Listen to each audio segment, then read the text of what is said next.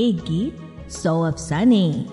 Radio playback India लेकर आता है हर हफ़्ते हिंदी फ़िल्मों के किसी एक गीत से जुड़े कुछ मज़ेदार किस्से कुछ रोचक कहानियाँ। एक गीत सौ अफसाने।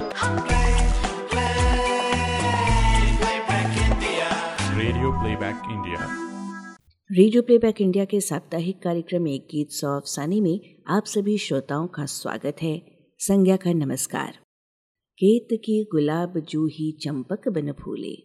भारतीय फ़िल्म संगीत के इतिहास में कुछ ऐसे गीत दर्ज हैं, जिनकी रचना प्रक्रिया पर्याप्त रोचक तो है ही। उनमें कलात्मक सृजनशीलता के दर्शन भी होते हैं। उन्नीस सौ छप्पन में प्रदर्शित फ़िल्म बसंत बहार में एक ऐसा गीत रचा गया, जिसे राग आधारित कहते संकोच का अनुभव होता है।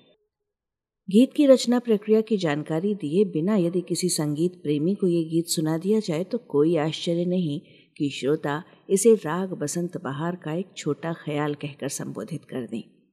दोस्तों, एक गीत सौ अफसाने की आज की कड़ी का शोध और आलेख स्वर्गीय कृष्ण मोहन जी की कलम से। हाँ जी हाँ कई वर्ष पूर्व ये लेख उन्होंने अपने शास्त्रीय संगीत आधारित स्तंभ के लिए लिखा था। उनकी स्मृति को जीवित रखते हुए उनके इस लेख पर आज का ये अंक आधारित है। प्रस्तुत कर रहे हैं अनुज श्रीवास्तव। फ़िल्म संगीत जगत में समय समय पर कुछ ऐसे गीतों की रचना हुई है, जो आज हमारे लिए अनमोल धरोहर बन गए हैं। एक ऐसा ही गीत 1956 में प्रदर्शित फ़िल्म बसंत बहार में रचा गया था। यूँ तो इस फ़िल्म के सभी गीत अपने समय में बहुत हिट हुए थे। किंतु इस फ़िल्म का एक गीत, केत की गुलाब जूही चंपक बन फूलें, कई कारणों से फ़िल्म संगीत में इतिहास के पन्नों में दर्ज हुआ। इस गीत की मुख्य विशेषता यह है कि पहली बार किसी वरिष्ठ शास्त्रीय गायक, यानी पंडित भीमसेन जोशी और फिल्मी पार्श्व गायक, यानी मन्ना डे ने मिलकर एक साथ एक ऐसा युगल गीत गाया जो पूरी तरह राग बसंत बहार के स्वरों में ढाला गया था। यही नहीं, फ़िल्म के प्रसंग के अनुसार राज दरबार में आयोजित प्रतियोगिता में नायक भारत भूषण को गायन में दरबारी गायक को मुकाबले में हराना था। आपको यह जानकर आश्चर्य होगा कि दरबारी गायक के लिए भीमसेन जोशी जी ने और नायक के लिए मन्ना डे ने पार्श्व गायन किया था। फ़िल्म से जुड़ा तीसरा महत्वपूर्ण तथ्य यह है कि फ़िल्म के संगीतकार शंकर जयकिशन अपने उन आलोचकों को करारा जवाब देने में सफल हुए, जो उनके संगीत में शास्त्रीयता की कमी का आरोप लगाते थे।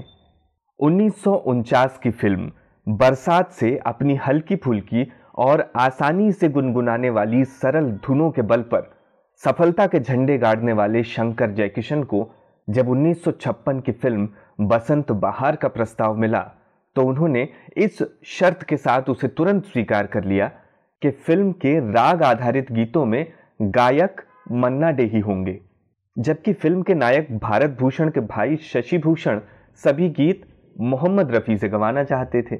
मन्ना डे की प्रतिभा से यह संगीतकार जोड़ी विशेषकर शंकर बहुत प्रभावित थे। बूट पॉलिश के बाद शंकर जयकिशन के साथ मन्ना डे ने अनेक यादगार गीत गाए। उन्नीस सौ तिरपन में मन्ना डे ने शंकर जयकिशन के संगीत निर्देशन में तीन फ़िल्मों, चित्रांगदा घर बार और दर्दे दिल में गीत गाए। 1955 में मन्ना डे के गायन से सजी दो ऐसी फ़िल्में बनी, जिन्होंने उनकी गायन प्रतिभा में चाँद सितारे जोड़ दिए। फ़िल्म सीमा का गीत, तू प्यार का सागर है, तेरी एक बूंद के प्यासे हम। फिल्मी भक्ति गीतों में आज भी सर्वश्रेष्ठ पद पर प्रतिष्ठित है। इसी वर्ष मन्ना डे ने राज कपूर की फ़िल्म श्री 420 में तीन गाने गाए, जिनमें पहला एकल गीत, दिल का हाल सुने दिल वाला दूसरा, आशा भोसले के साथ गाया युगल गीत, मुड़ मुड़ के ना देख, मुड़ मुड़ के। और तीसरा, लता मंगेशकर के साथ गाया युगल गीत, प्यार हुआ, इकरार हुआ। फ़िल्म श्री 420 के गीत ज़बरदस्त हिट हुए थे। इस फ़िल्म के गानों को गाकर मन्ना डे ने शंकर को इतना प्रभावित कर दिया कि आगे चलकर शंकर उनके सबसे बड़े शुभचिंतक बन गए। शंकर जयकिशन ने फ़िल्म बसंत बहार में मन्ना डे के स्थान पर किसी और पार्श्व गायक को लेने से साफ़ मना कर दिया। फ़िल्म के निर्देशक राजा नवाथे मुकेश की आवाज़ को पसंद करते थे, परंतु वो इस विवाद में तटस्थ बने रहे। निर्माता आर चंद्रा भी पशुपेश में थे। मन्ना डे को हटाने का दबाव जब बहुत अधिक हो गया, तब शंकर जयकिशन को फ़िल्म छोड़ने की धमकी देनी पड़ी और अंततः मन्ना डे के नाम पर सहमति बनी। फ़िल्म बसंत बहार में शंकर जयकिशन ने नौ गाने शामिल किए थे, जिनमें से दो गीत, बड़ी देर भई और दुनिया न भाए मुहे, मोहम्मद रफ़ी के एकल स्वर में गवाकर उन्होंने शशि भूषण की बात भी रख ली। इसके अलावा उन्होंने मन्ना डे से चार गीत गवाए। राग मियाँ मल्हार पर आधारित, भय भंजना वंदना सुन। राग पीलू पर आधारित, सुर न सजे। लता मंगेशकर के साथ युगल गीत, नयन मिले चैन कहाँ? और इन सब गीतों में शामिल, राग बसंत बहार के स्वरों में पिरोया वो ऐतिहासिक गीत। केत की गुलाब जूही चंपक बन फूले, ये भी है, जिसे मन्ना डे के साथ पंडित भीमसेन जोशी ने गाया। हम अभी थोड़ी देर पहले आरंभिक पंक्तियों में फ़िल्म के उस प्रसंग की चर्चा कर चुके हैं जिसमें यह गीत फिल्माया गया था। आइए अब कुछ चर्चा इस गीत की रचना प्रक्रिया के बारे में करते हैं।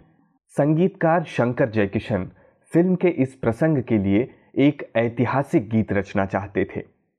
उन्होंने सुप्रसिद्ध शास्त्रीय गायक पंडित भीमसेन जोशी और सारंगी वादक पंडित राम नारायण को आमंत्रित किया और ये दायित्व उन्हें सौंप दिया। दूसरी ओर, शंकर जयकिशन ने जब इस जुगलबंदी की बात मन्ना डे को बताई तो वो एकदम भौचक्के से हो गए। मन्ना डे ने यद्यपि कोलकाता में उस्ताद दबीर खां और मुंबई आकर उस्ताद अमान अली खां और उस्ताद अब्दुल रहमान खान से संगीत का प्रशिक्षण लिया तो था, किंतु पंडित जी के साथ जुगलबंदी गाने का प्रस्ताव सुनकर उनकी हिम्मत जवाब दे गई। विविध भारती को दिए अपने एक साक्षात्कार में मन्ना डे बताते हैं कि शंकर जयकिशन ने बसंत बहार के लिए मुझे चुना तो सबने कहा कि रफ़ी को क्यों नहीं? तो उन्होंने कहा कि इसके गाने ऐसे हैं कि मन्ना डे की आवाज़ में ही अच्छे लगेंगे। पहले पहल तो मैं खुश हुआ। फिर जब मुझे ये पता चला कि एक गीत में मुझे भीमसेन जोशी जी के साथ मुकाबला करना है और मुझे जीतना भी है तो मैं बहुत घबरा गया था। मैंने कहा कि आप रफ़ी से गवा लो, मैं नहीं गाऊँगा। उन्होंने कहा कि डरो नहीं, जोशी जी थोड़ा कम कम गाएँगे। फिर भी मैं राज़ी नहीं हुआ। घर आकर अपनी पत्नी से कहा कि चलो कुछ दिनों के लिए पूना चलते हैं। तब तक ये गाना रिकॉर्ड हो जाएगा। पर मेरी पत्नी ने मुझे समझाया और फिर आखिर में भीमसेन जोशी जी के साथ गाने के लिए मैं तैयार हो गया।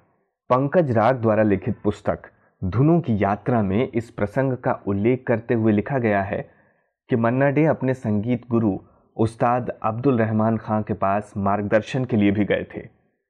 इसके अलावा मन्ना डे के गाए हिस्से में राग बसंत के साथ राग बहार का स्पर्श दिया गया और लय भी थोड़ी धीमी की गई थी। पंडित राम नारायण ने मन्ना डे को कुछ ऐसी ताने सिखा दी जिससे फ़िल्म का नायक विजयी होता हुआ नज़र आए। साक्षात्कार में मन्ना डे ने स्वीकार किया है कि उनके साथ गाते समय पंडित जी ने अपनी पूरी क्षमता का प्रयोग नहीं किया था।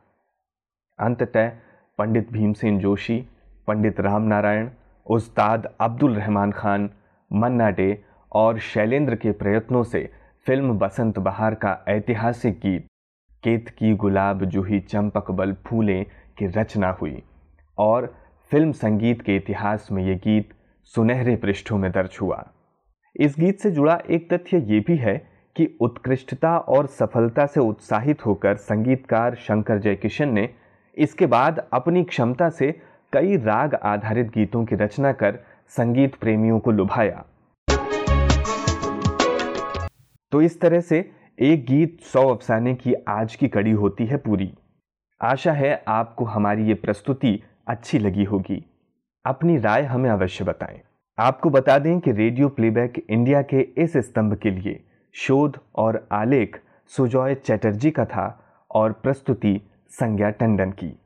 तो अब आज के इस अंक को समाप्त करने की मुझे यानी अनुज को दीजिए इजाज़त। नमस्कार। एक गीत सौ अफसाने रेडियो प्लेबैक इंडिया